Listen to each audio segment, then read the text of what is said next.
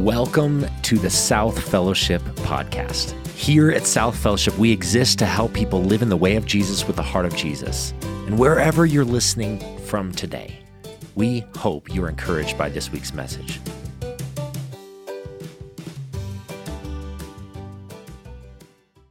Good morning again. Um, my name's still Alex. I'm still one of the pastors here, I, I, believe, even though my counting left something to be desired, apparently, but that doesn't seem a fireable offense for a pastor.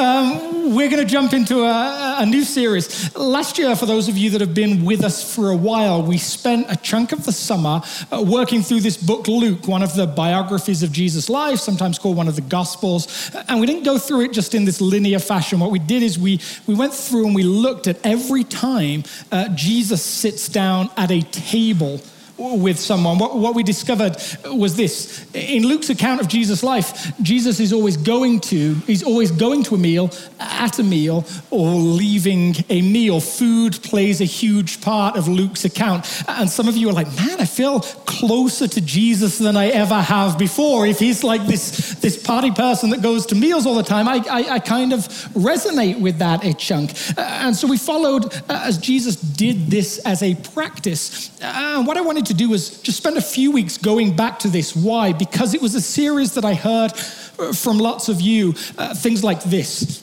This has given me an understanding of why I feel like I should live my life a certain way. For some of you that invite people in, you love to invite people on the outsiders. And Jesus' meals were different than lots of people of his day.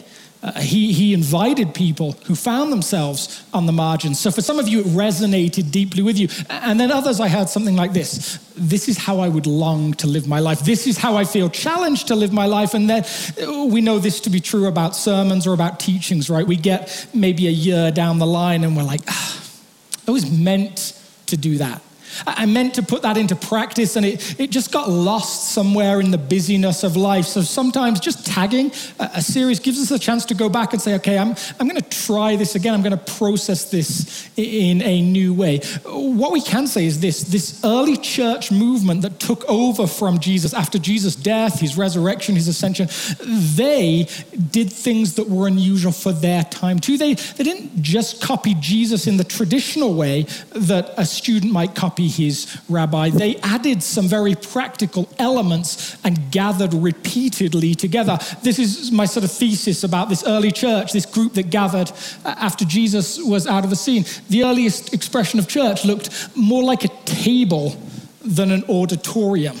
They gathered in those kind of spaces. It looked more like a circle than a line. Yes, we sit in lines today, but that's really a practical expression. They seem to gather more in something that looked like circles, and of course, it's Circle Sunday. So sign up for a circle, and then you'll be like the early church. Good for you. And, and then they looked more like the margins than the center. I maybe said something like this Jesus took people, people from the margins and, and brought them into the center, allowed them to sit with him. But maybe it was even more extreme than that. Maybe he actually took the center and moved it to the margins, the fringe uh, of society. And the early church did that too. And, and this is what happened when they did that. In about AD 100, there were 25,000 people following the way of Jesus. Now, think from 33, 34 AD to 100 AD, maybe they started with 100, 150 teenagers and, and young adults. To get to 20,000 is quite impressive.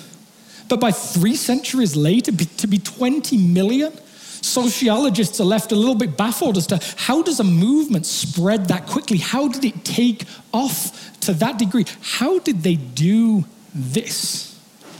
And I would suggest one of the things we're going to discover today is that this somewhat forgotten festival of Pentecost, this day that we celebrate today, is potentially the reason for that. That maybe this thing is the thing that drove all of that. Yes, there was some apostolic genius. Yes, there was some practical structures that they introduced were important. But there's something about what happened on this day, this forgotten day, that empowered everything that happened over those first few hundred years. And I would suggest is supposed to empower what we do today today. But before we get there, we've got to go back a little bit. So we're going to start in a strange place. We're going to start in this book called Exodus. And this is the moment that anyone planning the service is like, wow, okay, we're going to Exodus. This is going to take longer than the 20 minutes that I have to share this message. So let's, let's speed this up. We're going to go quick.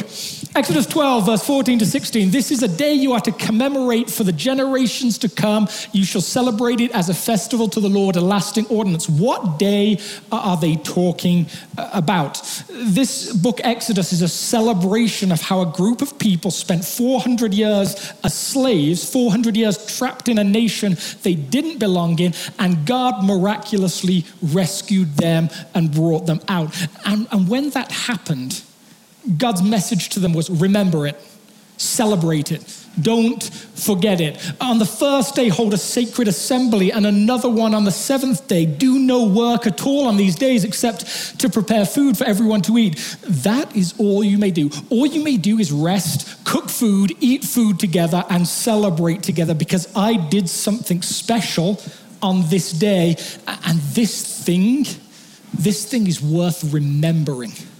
So, little jump forward when Jesus dies on this day, on this day called Passover, and creates a new Passover, that too is worth celebrating. So, we gather together on Resurrection Sunday and we celebrate hard and we enjoy ourselves because it is worth remembering. So, rescued from a land called Egypt, a group of people, maybe about two million, come out from slavery into something new, and God says, celebrate. Celebrate the festival of unleavened bread, the Passover, because it was on this very day that I brought your divisions out of Egypt. Celebrate this day as a lasting ordinance for the generations to come.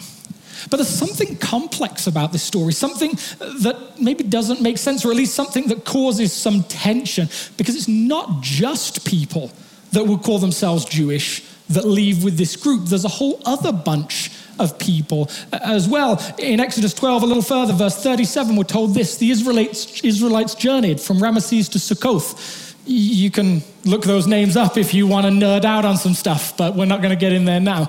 There were about 600,000 men on foot, besides women and children.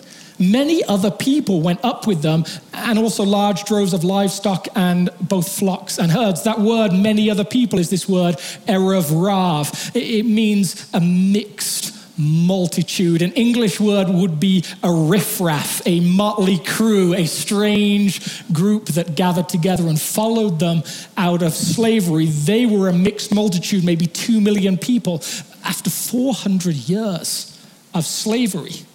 And so, what does, what does a group of people that are all sorts of different backgrounds all mesh together after 400 years? What kind of questions do they ask themselves? I would suggest the fundamental question at this point that they might ask is this is, is who are we? What's our identity? What, what do we believe? What kind of rules do we follow? How do we see ourselves as a group of people?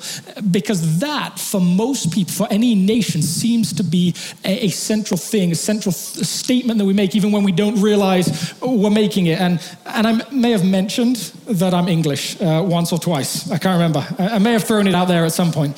I, I'm not British, I'm English.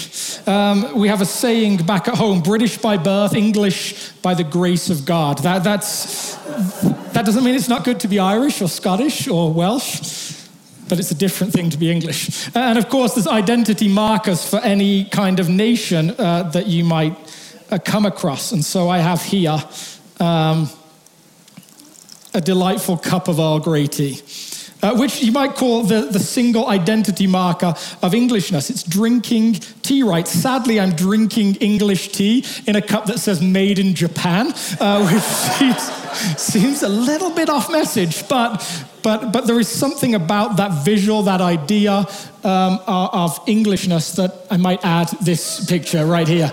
Couldn't find any crumpets, but I'm going back to England soon, so I'll make sure to bring some. There, there is that, just, I'm just going to have a moment while you guys.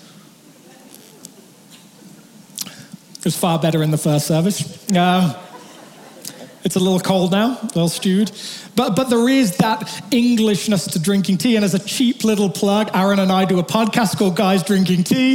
If you've not listened to it, you should drop in and listen to it. There is drinking tea that is English, but there's a whole bunch of other identity things that go uh, along with it. I threw up a couple of very British problems here. A, picnic. What is a picnic? Uh, it's sitting on the corner of a blanket with a selection of beige snacks, trying to ignore your aching back as a wasp attacks your face. Your plastic cup of warm drink falls over and a dog runs at you while the owner shouts, He's friendly! And of course, it's raining because it's in Britain.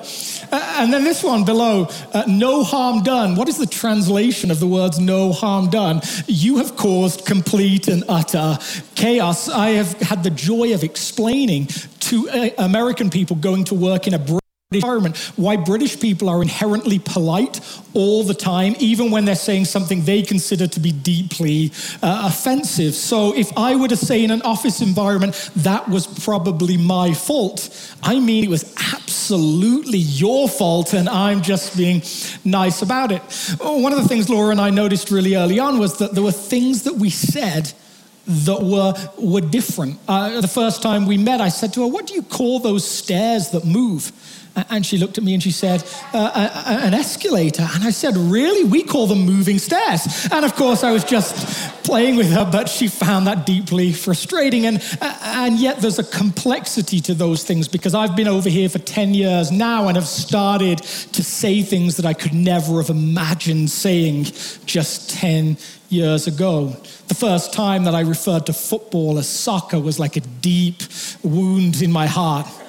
Just There's things, ways that I pronounce things that don't make sense back home anymore. And not long ago, I went back to do uh, an English wedding, and my uncle, who was part of the wedding party, came up to me and said, Where have you got this awful American twang from? And I said, I didn't realize that I had. There's, there's a, a change in me over 10 years. There's a change for uh, my wife Laura after being married to me for 10 years. There's a just over that time period, things start to adapt a little bit. What about 400 years? What about this group of people after 400 years? What, what's their identity? 400 years in Egypt with Egyptian gods, Egyptian religion. 400 years being forced to work in Egyptian society, and now 600,000, a million, however many of this Erev Rav are poured into the mix as well. Who are this group of people? Who are they? And now they sit in the middle of a desert, having been rescued dramatically, and they have no identity. What is their identity? And then we're told this in verse 19 on the first day of the third month, Pentecost, as it happens, the Israel, after the Israelites left Egypt, on that very day they came to the desert of Sinai. They enter a place when that nobody owns. They, they enter a place where there is no government, there is no other religion. Nobody owns Sinai.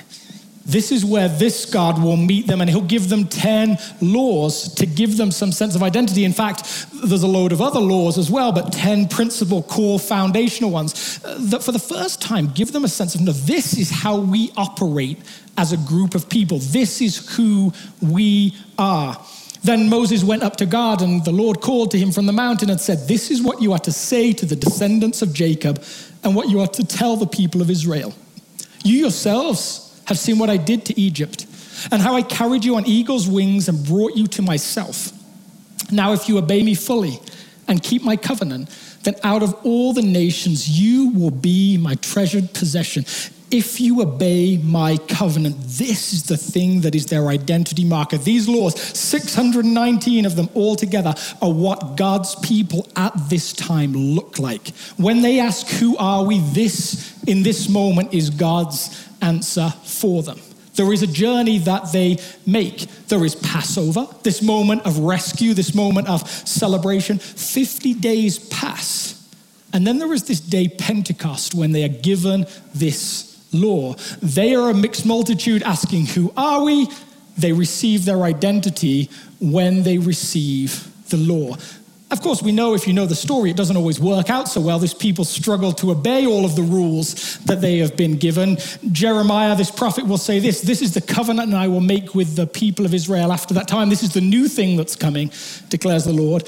I will put my law in their minds and write it on their hearts. I will be their God, and they will be my people. There is a new thing to come. But this old story, its foundation, is based on Passover. There's a rescue, there's a 50 day period of waiting, and then Pentecost is when they get their identity. Imagine for a second what it felt like to be someone following Jesus when you've been on this journey, when on Passover, your, your Messiah, your rabbi has been killed, and then miraculously he, he comes back to life again. It's Passover all over again. It's a new type of Passover. There is a new story of the defeat of death. There is a new story of a different kind of slavery which we are people, which, we are rescued from. And, and just like with the old one, the idea is celebration. Remember this day, everything changed on this day. But then Jesus drops in and out with different appearances. Sometimes he's there and sometimes he's not. We just spent six weeks looking at all the times he appears to different people. And then he goes for good. He says, I'm going back to my father. And from your perspective, that's wherever that is, whatever that looks like. But he's no longer present. And you're told to wait. There's another thing to come. Just wait wait. And I wonder if you were a thinking person, whether there was part of you that started to wait and count off those days, and, and suddenly there's this awareness that this other big festival is coming, this day where you celebrate the giving of the law. And Jesus has told you to wait, and these people were told to wait. And I wonder if there's part of you that's like, ah, I wonder if this is the day we're waiting for. And on Pentecost morning, you wake up and the whole of the city is turned over to celebration uh, and to a party and a remembering of what it was for God to give his people an identity. It's a different celebration to Passover, but it's still a celebration uh, nonetheless. And you wait as this group of people that are told to wait. And then this is what happens Acts chapter 2. When the day of Pentecost came, they were all together in one place. Suddenly, a sound like the blowing of a violent wind came from heaven uh, and filled the whole house where they were sitting, they saw what seemed to be tongues of fire that separated and came to rest on each of them. Sounds spectacular, right? All of them were filled with the Holy Spirit and began to speak in other languages as the Spirit enabled them. Now they were staying in Jerusalem, God fearing Jews from every nation under heaven. When they heard this sound, a crowd came together in bewilderment because each one heard their own language being spoken. Utterly amazed, they asked, Aren't all of these who are speaking Galileans? How is it then each of us hears them in our native language? Parthians, Medes, Elamites, residents of Mesopotamia and Judea and Cappadocia, Pontus and Asia, Phrygia and Pamphylia, Egypt and the parts of Libya near Cyrene, visitors from Rome, both Jews and converts to Judaism, Cretans and Arabs. We hear them declaring the wonders of God in our own tongues. Remember, this is an age where parchment was expensive and ink was expensive. And he isn't just giving you a list of names because he needs to fill space he's showing you that from every part of the world that Jewish people had ended, they have now come back, that God is about to start something that's going to spread all over the world, that this will be the hub of the movement that goes from 20,000 people in AD 100 to 20 million people in AD 310. This is a moment that's going to spark a change in the world. And the question that they have is what does this mean? Amazed and perplexed, they asked one another, What does this mean? What is happening in this moment is a question we might ask as well. Because as followers of Jesus, what we tend to do is we tend to land on Passover. We tend to land on death and resurrection. We tend to use words that sound important, like justification and redemption. And those words are important, yes. But with just Passover, and no Pentecost, it seems like Jesus would say something is missing. It would seem like Jesus said to wait for a reason. And if we don't experience whatever this thing that he's talking about on Pentecost is, whatever this moment is they experience, then it seems like we may have missed something too. Because I would suggest, just in the same way this people came out of Egypt uh, and they waited 50 days and then they received their identity, uh, I would suggest the same thing is happening to this group of people right now. They receive their identity when they receive the Spirit. This is the thing that shapes who they are. And for the first time in history, religion is no longer about how you do stuff on the outside. It's about something that happens internal, that changes you there, and it begins to work its way from the inside to the outside. And there's a tension, right? Because this word spirit, it maybe causes some questions, some problems, some, some moments where we're not sure on what ground we stand anymore because we understand Father, we have some kind of concept. We understand Son, we understand Jesus, and we, we kind of maybe have a mental picture of what he looks like. But when I say Spirit, well, what does that mean? That's so much Vega, Phyllis Tickle says this We must admit to ourselves and to everybody else that there is no aspect of creedal Christianity that makes Christians more uneasy today than does the whole area of the existence, reality, and workings of God in the person of the Holy Spirit. Couple that with something that Gordon Fee says, one of the, the best New Testament writers in the world. The Spirit, as an experienced and living reality, was the crucial matter for Christian life from beginning to end. If you call yourself a follower of Jesus, this Spirit thing is for you and shapes you and transforms you. Now, you may uh, be familiar with the term Pentecostal, and it may make you uncomfortable. It may create all sorts of images of me wearing a white suit and swaying around on stage and all those different things, and things that you're like, I've been there maybe, or I've seen the abuse of that. I don't love that. I don't want that. And, uh, and what I would say is this you can follow Jesus and choose not to be Pentecostal, but you can't follow Jesus and miss Pentecost. Because this thing is for everybody. This thing is for everybody. When the day of Pentecost came, they were all together in one place. Suddenly, a sound like a blowing of violent wind came from heaven and filled the whole house where they were sitting. They saw what seemed to be tongues of fire that separated and came to rest on each of them. I love to imagine what conversations might look in heaven uh, because it just, uh, again, it just tweaks my creativity. And I, and I can picture this conversation that looks like something like planning the redemption, planning this new Passover that we've talked about. And I can see this conversation going like, and then we'll leave it to them. We'll leave this church to shape the world. We'll leave them to reach everyone. We'll leave them to plan and we'll leave them to do all of those things. We'll leave this group of people to live in the way of Jesus. And I can picture the conversation between the Father and the Son going something like, Yeah, they're definitely going to need some help with that. That is the whole basis of this idea this way of Jesus thing that we put on the wall outside and we declare as something we as an organization believe in, you can't do that by yourself. I can't do that by myself. I am fundamentally flawed and, and powerless to make that happen. And yet, I wonder how many of us in any given moment, in any church around the world, would, be, would say we were made up of people that feel somewhat guilty about not doing as well as we would hope. Somewhat like we've got a list of stuff that we're tr- still trying to track with, and, and we feel like we're not ticking as many boxes as we would like. Still feel like we're somewhat drumming up the power and the ability to live out the way of Jesus, and, maybe have this lurking suspicion somewhere uh, that Jesus is not particularly happy with how we're doing in living it all out.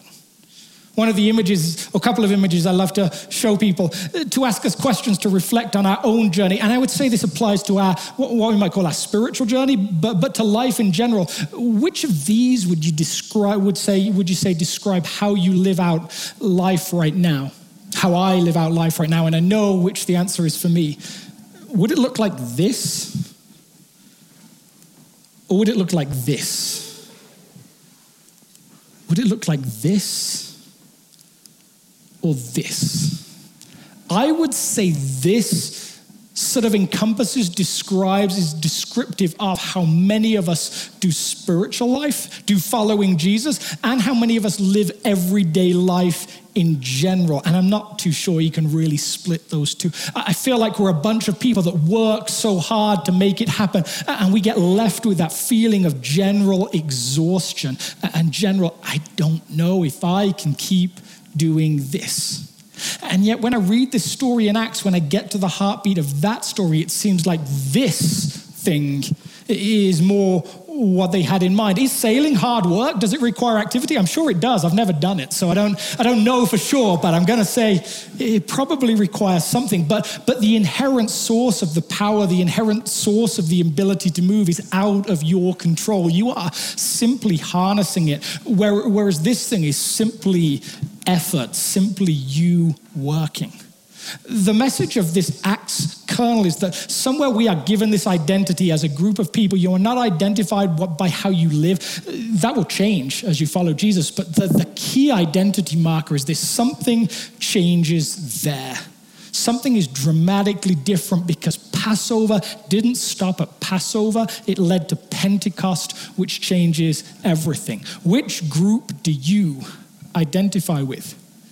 Do you identify with a group that found its identity in the law, that worked really hard, that had a list it was always tracking with? Or do you find yourself identifying with this new group of a few teenagers, a bunch of young adults that began a movement that went from 20,000 people in AD 100 to 20 million people in AD 310?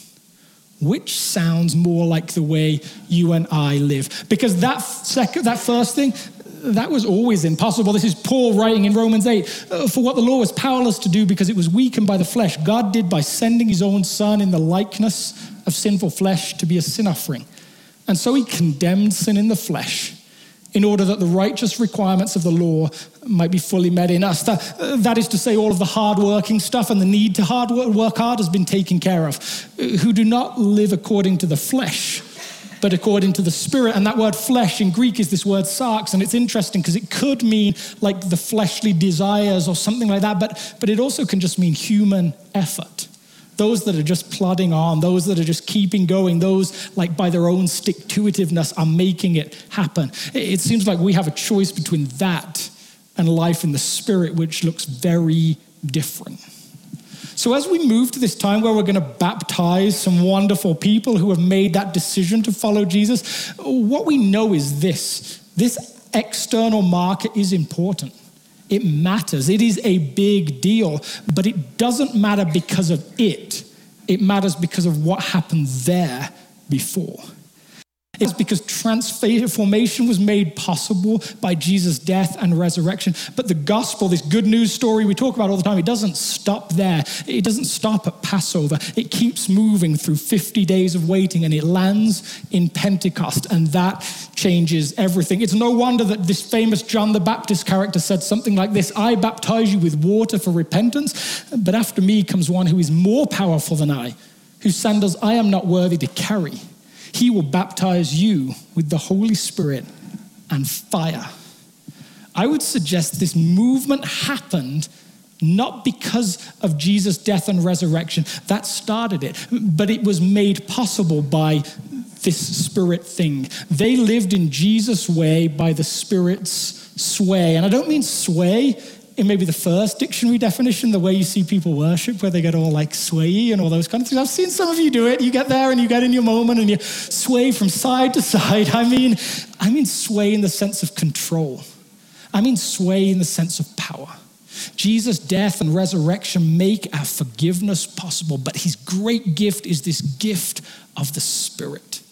When Paul writes in the New Testament, justification by faith is not his central argument. His central thing is life in God's Spirit. That is his great gift. Jesus' death means everything, and it leads to this spirit moment that gives us our identity. This is who we are. The thing on the wall you cannot do by yourself. You weren't made to do it by yourself. You were made to do it with His power, with His strength, with His energy. And that is how transformative it gets. In Acts chapter 2, we read just on that day, those who accepted his message were baptized. About 3,000 were added that day.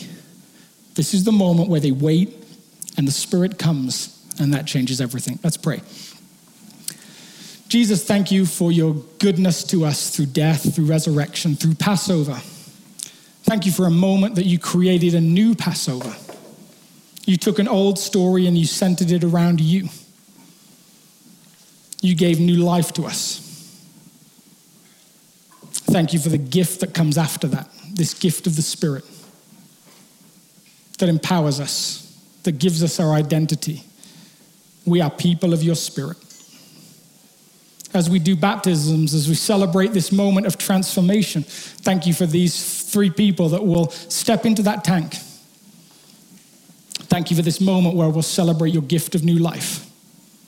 And we'll celebrate the fact that that spirit lives in them and is changing them from the inside out.